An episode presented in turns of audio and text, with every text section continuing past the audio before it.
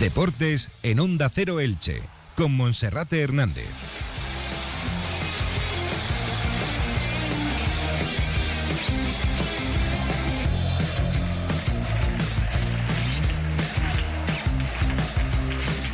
¿Qué tal están? Un saludo, muy buenas tardes. Es la una y media, puntuales a nuestra cita. Como siempre, en Onda Cero Elche, comarcas de Vinalopó, alzamos el telón de la actualidad del deporte licitano en Onda Deportiva, espacio que les va a acompañar hasta las dos menos cuarto. Hoy nos haremos eco de ese estreno liguero del Elche Club de Fútbol ayer lunes en el Estadio Benito Villamarín frente al Real Betis. No pudo ser y el equipo ilicitano volvió a caer derrotado por tres goles a cero en la primera jornada de la temporada, como ya ha ocurrido en las tres ediciones anteriores en la máxima categoría del fútbol español. Además, John fue expulsado, se perderá el duelo de la semana que viene, lunes a las 8 en el Martínez Valero, ante la Unión Deportiva Almería, y Enzo Rocco estuvo horroroso en la primera parte, por lo que tuvo que ser sustituido en el tiempo de descanso. Esta situación aviva la búsqueda de un defensa central como pretendía Francisco, y veremos si llega a tiempo antes del próximo partido. Lo que sí parece evidente es que el club va a hacer un esfuerzo para que pueda llegar a la plantilla antes de que se cierre el mercado.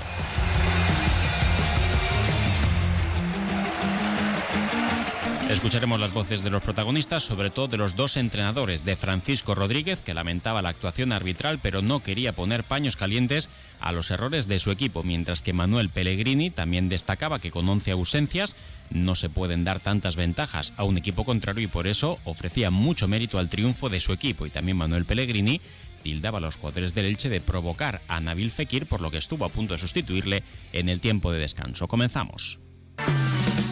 Entra en la nueva era de las energías renovables y del autoconsumo con la mayor garantía. En Electrofred ofrecemos un servicio integral llave en mano para la instalación de tus paneles solares, el estudio de viabilidad, asesoramiento, legalización y tramitación de las subvenciones vigentes. Empieza a generar y consumir tu propia energía con la garantía de Electrofred y sus 20 años en el sector. Infórmate en el teléfono 965 681 540 o en electrofred.com. No pudo ser y el Elche por cuarta ocasión consecutiva en las últimas cuatro temporadas en Primera División se estrenó con derrota y además con el mismo marcador, por tres goles a cero.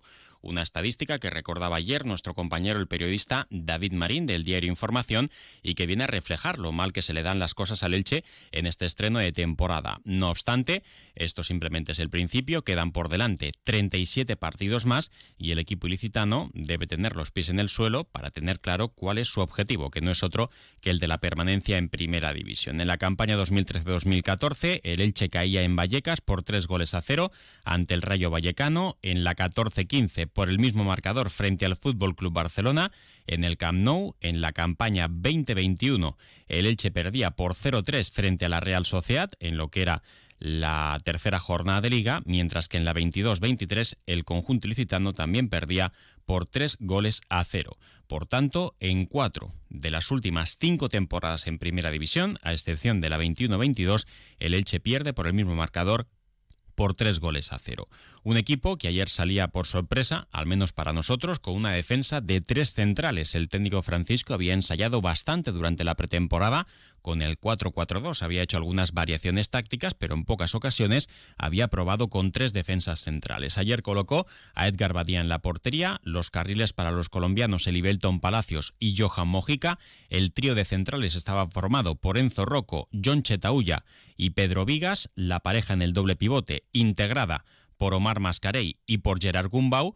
El técnico también apostaba por Pere Milla Escorado a la banda derecha, Fidel a la banda izquierda, ambos actuando como interiores y en la punta de lanza el único fichaje del Elche que ha sido titular y que ha tenido minutos, como es Roger Martí. En el banquillo quedaban las otras tres incorporaciones, Paul Lirola, que será presentado esta tarde a las 5 en el Estadio Martínez Valero, Alex Collado, que fue inscrito a última hora para darlo de alta, después de haberse entrenado el domingo por la tarde en el campo municipal José Diez Iborra, incluso antes de que fuese anunciado oficialmente, y también estaba en el banquillo el lateral izquierdo Carlos Clerc. Para el partido del próximo lunes ante el Almería, recuerden, a las 8 de la tarde el Eche perderá por sanción a John y veremos si puede recuperar a los futbolistas que por lesión no estuvieron disponibles en el último partido, especialmente Lucas Boyé, Raúl Guti y Javier Pastore, mientras que Gonzalo Verdú tendrá que seguir recuperándose de la intervención quirúrgica a la que fue sometido en el abductor de su pierna derecha. Vamos a escuchar qué es lo que decía ayer Francisco acerca del encuentro, un partido que quedaba roto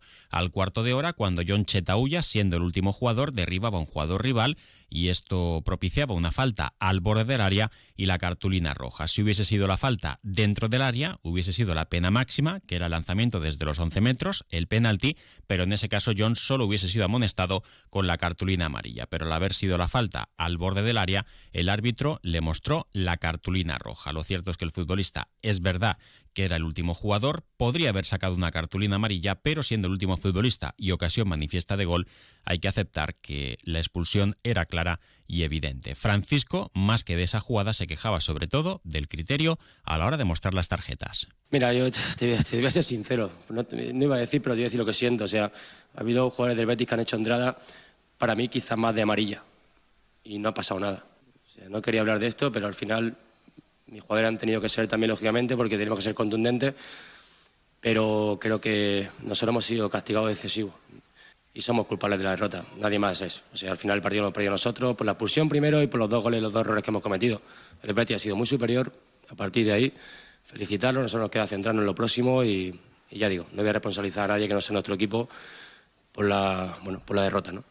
El técnico también se refería a los errores que en la primera parte protagonizó Enzo Rocco, porque John Chetauya asumió la responsabilidad de frenar al delantero rival para derribarle y para evitar el gol. Le costó la cartulina roja. Antes otros tres jugadores del Elche trataron de frenarle en falta, no pudieron hacerlo y el chaval ahí pues poca responsabilidad puede tener, pero Enzo Rocco sí tuvo dos errores manifiestos, sobre todo en el primero, en el, en el 1-0, donde en principio va a dejar eh, que la pelota salga de banda, la, la, pelota recorre algunos metros por encima de la línea y Nabil Fekir se le adelanta por la izquierda para robarle la pelota y para propiciar la acción del 1-0. En el segundo en el 2 a 0 también quedó retratado y el técnico Francisco en el descanso decidía sustituirle. En su lugar salió Diego González que formaba pareja de centrales en la segunda mitad con Pedro Vigas. El técnico, no obstante, tampoco quería cargar todas las culpas con el internacional chileno. Decía que esto para lo bueno y para lo malo es un equipo.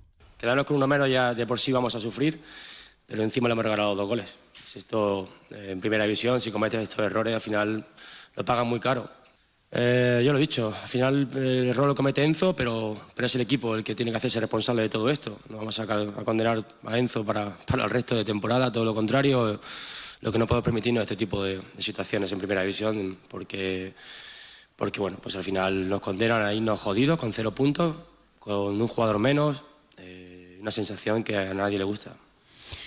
Bueno, y la plantilla que ya se encuentra en casa, ya se encuentra en Elche y esta tarde realizará su sesión de entrenamiento, la primera de la semana, para comenzar a preparar el duelo ante la Unión Deportiva Almería. Como decíamos, a las 5 de la tarde será presentado oficialmente Paul Lirola como futbolista del Elche, cedido del Olympique de Marsella, con una opción de compra y ya para el resto de días van a quedar, va a quedar Alex Collado y si se produce alguna incorporación más, porque los dos anteriores ya fueron presentados de manera oficial, tanto Carlos Clerc como Roger Martí.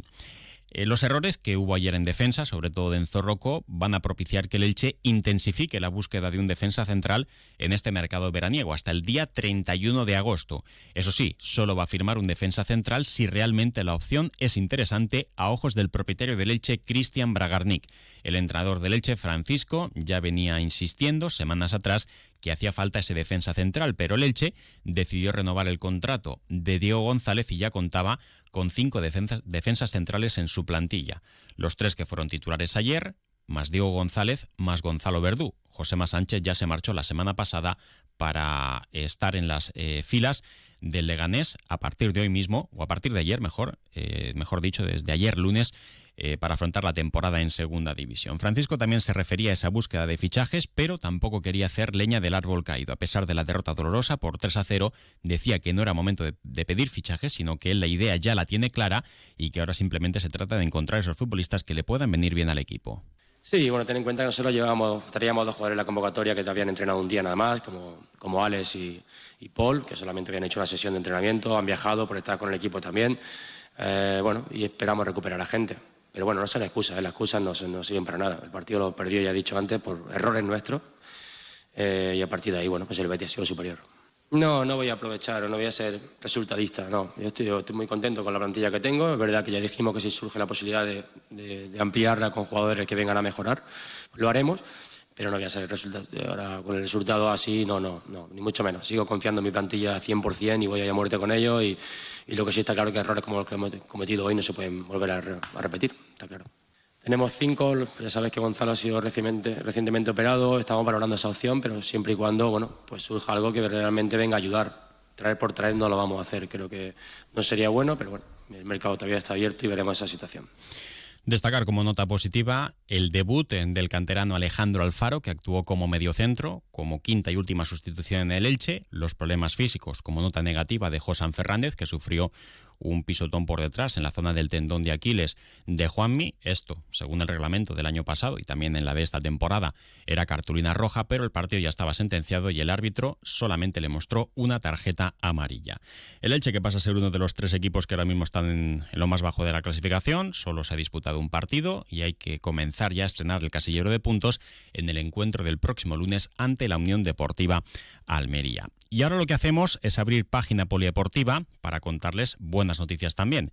En este caso, porque la apneísta ilicitana Isabel Sánchez Arán sigue haciendo historia, historia en su deporte, en la apnea española. La de Elche ha regresado de su aventura en las Bahamas con tres récords de España, los que les faltaban exactamente para poder completar toda la colección de récords nacionales en la apnea el de peso constante sin aletas, a la braza, el de peso constante con aletas, a la braza y el de buceo de inmersión libre, con unos registros de 55 metros, 74 y 79 metros. Isabel Sánchez Arán, que es una de las deportistas ilicitanas más importantes del momento, era protagonista en un reportaje que publicaba días atrás Antena 3 Televisión. Vamos a recordar cuál es ese reportaje y también cuáles son las manifestaciones de la de Elche que ya se encuentra de camino a casa. De las Bahamas ha vuelto a confirmar que no hay mejor escenario en el mundo para los apneístas. Allí ha hecho historia Isabel Sánchez Arán. Le faltaban tres récords de España y los ha superado los tres. Ahora mismo tiene su palmarés todas las plumarcas nacionales. Es la reina de la apnea española. Vamos, Isabela, vamos, Isabela. Y en su primera vez enfrentándose al Blue Hole de Bahamas. Y ahora viene con muy buen ritmo de subida. Isabel Sánchez Arán ha conseguido lo que venía a buscar. El reto que me había marcado, que era tener todos los récords de España, ya lo he conseguido. En la cueva submarina más profunda del mundo. Probablemente el lugar más especial en el planeta para hacer apnea. Ausencia de corriente, no hay olas, una temperatura de casi 30 grados. No ha sido nada fácil. El segundo día, cuando empecé a bajar, se me subió un gemelo. Mm, me vine bastante abajo. Imagínense la situación. Pero en una meta fuera de lo que mejor sabe hacer, Isabel remontó hasta conseguir récords al alcance de muy pocas personas en el mundo. Récord nacional para España. Peso constante sin aletas, he buceado hasta los 55 metros a la braza.